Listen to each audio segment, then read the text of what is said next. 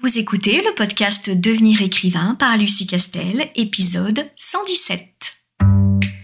Bienvenue sur Devenir écrivain, le podcast pour démarrer et réussir votre carrière d'écrivain. Et maintenant, retrouvez votre animatrice Lucie Castel, autrice publiée à l'international, formatrice et conférencière. Bonjour, bienvenue dans ce tout nouvel épisode de podcast. Je suis ravie de t'accueillir, que tu sois un habitué ou que tu viennes de découvrir euh, le podcast Devenir écrivain. Je te remercie d'accorder un petit peu de temps à ce que j'ai envie de te partager euh, aujourd'hui. Car aujourd'hui, dans euh, cet épisode, euh, je vais te poser cette question-là et je vais essayer d'y répondre selon ben, euh, certaines techniques d'écriture, selon mon expérience et euh, certains témoignages d'autres auteurs dont ces derniers m'ont fait, m'ont fait part. La question que je vais te poser lors de, ce, de cet épisode, c'est comment savoir si une scène ou un chapitre est réussi? C'est la grande question, bien sûr, parce que on voudrait que chacune de nos scènes ou chacun de nos chapitres soit efficace, réussi, passionnant, intéressant, etc. Parce que si c'est le cas, évidemment, on se dit que lorsque l'on va envoyer le manuscrit à un éditeur, celui-ci va être subjugué et va nous faire une proposition euh, de publication immédiatement euh, après.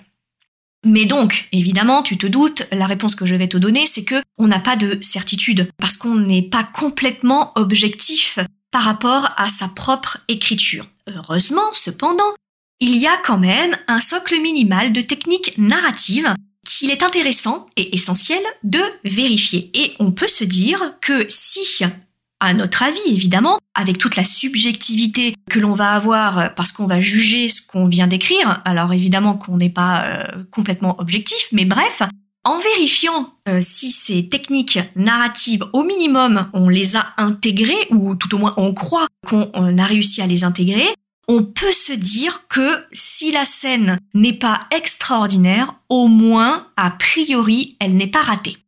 Et elle n'a pas à être toute extraordinaire parce que, je le rappelle, quand tu vas signer avec un éditeur, c'est un professionnel et s'il prend 90% des euh, droits d'auteur, entre autres, bien sûr, c'est parce que il va appliquer à ton manuscrit une expertise professionnelle euh, liée à son métier d'éditeur, qui fait qu'il va évidemment améliorer, rendre plus fiable, plus efficace, plus extraordinaire ton premier jet. Donc ton premier jet, il n'a pas à être parfait. De toute façon, il ne sera pas parfait, mais il n'a pas à être parfait. Et l'éditeur ne s'attend pas à ce qu'il soit parfait parce que lui, il sait que derrière, il va travailler dessus. Par contre, il doit voir une potentialité d'excellence. Il doit euh, se rendre compte à la lecture de ton manuscrit qu'il existe cette potentialité d'excellence, de réussite, de structure, de rythme, de dynamisme, etc., etc. Il doit voir ça dans ton euh, dans ton roman. Et heureusement, les techniques narratives permettent quand même d'aller vers cette euh, vers cette voie. En tout cas, de, de jouer avec les bonnes cartes. Donc, Comment savoir si une scène est réussie? Est-ce qu'on peut quand même mettre en place un certain nombre de choses? La réponse est oui, heureusement. Moi, j'ai l'habitude, et c'est euh, la technique que j'enseigne dans la formation euh, Devenir écrivain euh, projet best-seller. Hein. On a des outils, hein, clés en main, des fiches de procédure que les, auteurs remplissent lorsqu'ils corrigent leur premier jet et qui sont évidemment destinés à, mettre en place ce type de structure et de règles narratives pour rendre une scène la meilleure qui soit. Mais donc, la logique euh, euh, de cette correction fiable de premier jet, c'est un jeu de questions que les auteurs vont poser à leur texte lorsqu'ils auront achevé le euh, premier jet, ce qu'on appelle les clés de correction. Alors, il y en a des tonnes et des tonnes, mais je vais te donner celles qui vont dans le sens bah, de répondre à la question comment savoir si une scène est réussie, c'est-à-dire équilibrée, dynamique, intéressante, crédible, vraisemblable, utile au récit et qui joue avec les émotions du, du lecteur. Donc les questions, je vais te les donner et toi, au moment de euh, la correction de ton manuscrit, donc absolument pas euh, au fil de l'eau, hein, euh, pas du tout, tu vas interroger tes scènes, ton chapitre et ton livre avec ce type de questions. Et là, fais-toi confiance en tant que professionnel et en tant que lecteur aussi. Il y a un certain nombre de réponses qui vont venir à toi et qui vont te faire détecter les failles éventuelles de tes scènes ou de tes chapitres. Alors c'est parti pour ce jeu de questions. Tout d'abord, au préalable, je te recommande absolument de faire une coupure entre le moment où tu as terminé d'écrire ton premier jet et le moment où tu vas reprendre ce premier jet et où là, tu vas sortir ta casquette de professionnel de l'écriture et tu vas rendre bien meilleur le premier jet. Le premier jet, il est là pour dire tout ce que tu voulais dire dans ton histoire, euh, pour être dans l'énergie, pour être dans la créativité et dans la pulsion de l'émotion. Il n'a pas à être parfait. Un premier jet, c'est pas du tout son, son objectif. Euh, donc tu y as été au kilomètre, t'as mis tout ce que tu voulais mettre dedans, t'as tout donné, et maintenant, tu vas polir ce, premier euh, manuscrit, ce, premier jet, et pour que, du coup, ce, ce polissage en fasse quelque chose de mature et quelque chose de professionnel. Donc, tu fais une coupure. Je dis toujours, la coupure, c'est trois semaines. Minimum, vraiment minimum. Allez, si vraiment t'es coincé parce que tu dois signer avec un éditeur, etc., c'est 15 euh, jours, mais a priori, si tu n'as pas encore signé chez un éditeur, tu, tu as le temps que tu décides d'avoir, et donc c'est trois semaines minimum. Donc tu fais cette coupure, c'est pour laver ton esprit, pour le rendre plus clair et pour récupérer un peu d'objectivité sur la façon de juger ton premier jet. Si tu corriges dans la foulée, euh, tu vas être en fait trop dans la subjectivité de l'écriture que tu viens euh, d'achever et tu vas pas du tout avoir de recul sur ce que tu viens euh, d'écrire. Soit tu vas louper tous les problèmes, tous les failles, toutes les problématiques, soit au contraire tu vas être beaucoup trop dur avec toi-même parce que t'en as ras-le-bol, parce que tu viens d'achever ton, ton premier jet. Bref, tu fais une coupure. Maintenant, chaque fois que tu vas relire une scène, ou un chapitre, hein, ça dépend si ta scène fait le chapitre ou pas, hein, évidemment, c'est toi qui détermines ce qui est une scène et ce qui est plusieurs scènes, hein, évidemment, c'est toi qui, qui mets les limites. Donc, voici les questions que tu vas te poser. Première question, cette scène-là, les informations qu'elle contient sont-elles inédites? Ou, au contraire, est-ce que les informations que cette scène contient, j'en ai déjà parlé un peu avant, ou j'en parle un peu après? Vraiment, il faut éviter les répétitions dans un, roman. Elles se voient toujours. Toi, tu as l'impression que ce ne sont pas des répétitions ou que ces répétitions, elles sont utiles parce que tu as peur que le lecteur y comprenne pas euh, le, message dans le sens dans lequel tu veux qu'il le comprenne. Mais en réalité, fais confiance au lecteur. Crois-moi, il est attentif. Bah, il a payé euh, ton livre, hein, donc euh, il a mis de l'argent, donc il est attentif. Et s'il est pris dans l'histoire, et je, te conseille qu'il soit pris dans l'histoire, il est très attentif. Donc élimine toutes les redites et toutes les répétitions. Même si tu, tu as l'impression que c'est pas vraiment une redite parce que tu le reformules différemment, etc. Si c'est la même idée, il y en a une des deux qui est en trop. Donc pose-toi cette question. L'information que contient la scène est-elle inédite? Deuxième question. Est-ce que la scène qui se déroule contient un enjeu? Si elle ne contient pas d'enjeu, même petit, ça peut être un petit enjeu qui, se dénoue, hein, un enjeu accessoire, c'est pas forcément euh, une bascule euh, ou un nœud narratif, hein, on est d'accord. Mais si la scène, elle n'a pas d'enjeu, elle ne sert à rien, probablement qu'il faut prendre les informations et les ventiler dans d'autres scènes. Il faut vraiment qu'elle ait l'enjeu. Donc toi, tu te demandes, l'enjeu de cette scène, c'est quoi? Et réponds à cette question. Si tu dis, hmm, l'enjeu de cette scène, euh, attends, si tu hésites, alors je te recommande de prendre les informations de cette scène et de les ventiler dans d'autres euh, scènes. Autre euh, question, est-ce que les personnages sont impactés par la scène?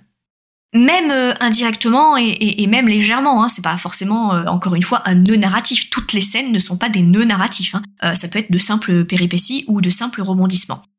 Si la scène n'impacte pas d'une façon ou d'une autre, directement ou indirectement, peu ou beaucoup. Si elle n'impacte pas le ou les personnages, alors probablement il faut la supprimer. Et les informations qu'elle contient, tu les reventiles dans d'autres scènes.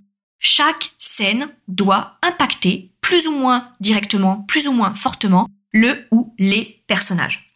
Autre question à te poser lorsque tu corriges ton euh, manuscrit, c'est la scène, est-ce qu'elle est véritablement utile à l'intrigue principale? Même de façon indirecte. Hein. C'est-à-dire, est-ce que elle apporte sa pierre à l'édifice? Même une toute petite pierre, mais il faut qu'il y ait une pierre à l'édifice. Si pas vraiment, en fait, si c'est vraiment vraiment de la périphérie, mais que euh, la petite pierre qu'elle contient, je pourrais largement l'introduire dans une autre scène, il faut probablement supprimer cette scène.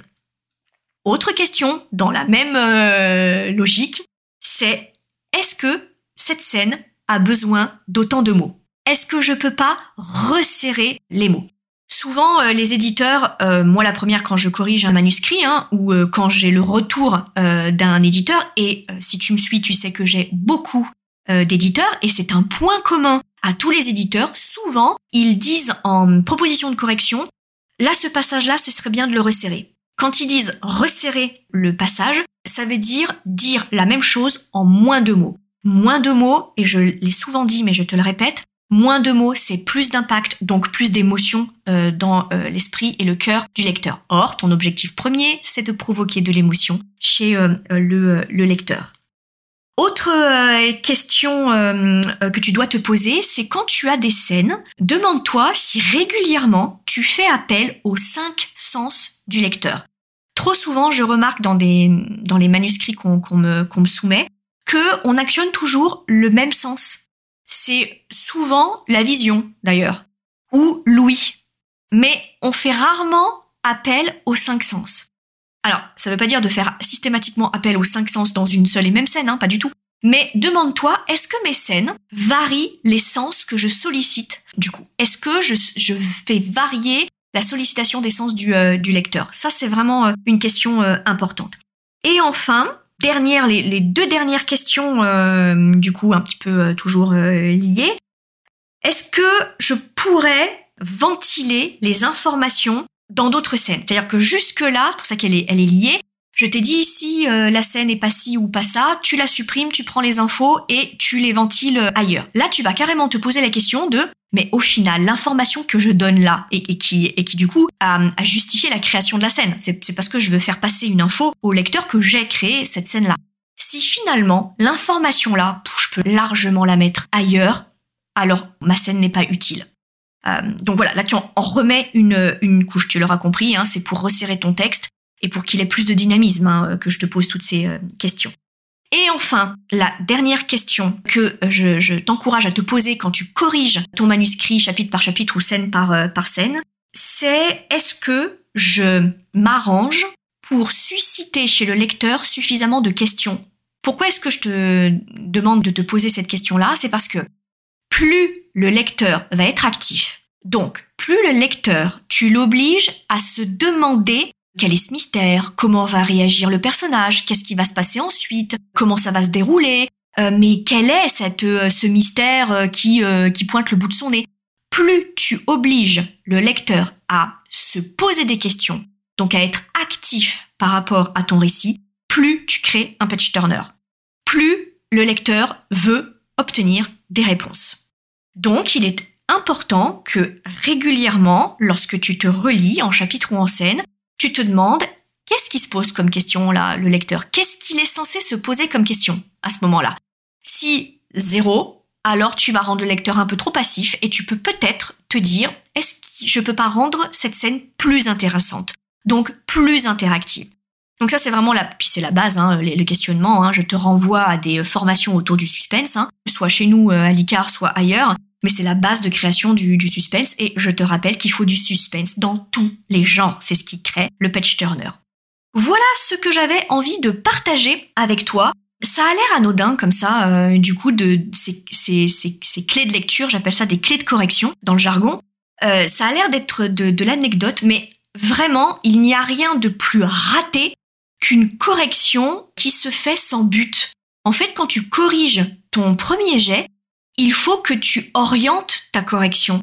Il faut que tu aies une stratégie de correction. Si tu es juste là pour chasser les coquilles et euh, les euh, problématiques de grammaire ou de syntaxe, alors là, je vais t'arrêter tout de suite. Hein. Euh, l'éditeur, il est là pour ça. Alors, je dis pas qu'il faut se ficher royalement de la grammaire et de l'orthographe, mais c'est pas la priorité. Aussi parce que il y a des applications qui font ça très bien pour toi. Donc il n'y a pas de plus-value humaine euh, derrière. Hein. Alors c'est très bien si tu connais la grammaire euh, du bout des doigts, euh, etc. Et que c'est génial, tu fais jamais aucune faute, tu fais jamais aucune erreur de vocabulaire, de concordance des temps, c'est très bien. Mais c'est pas ça qui te fera signer chez, chez un éditeur, crois-moi. Donc faut faire en sorte que le, manuscrit soit évidemment lisible, mais encore une fois, hein, tu as des applications type Antidote qui font ça très bien et qui feront le, le, minimum. Mais c'est pas ça corriger un premier jet. Hein. Corriger un premier jet, c'est avoir une lecture professionnelle.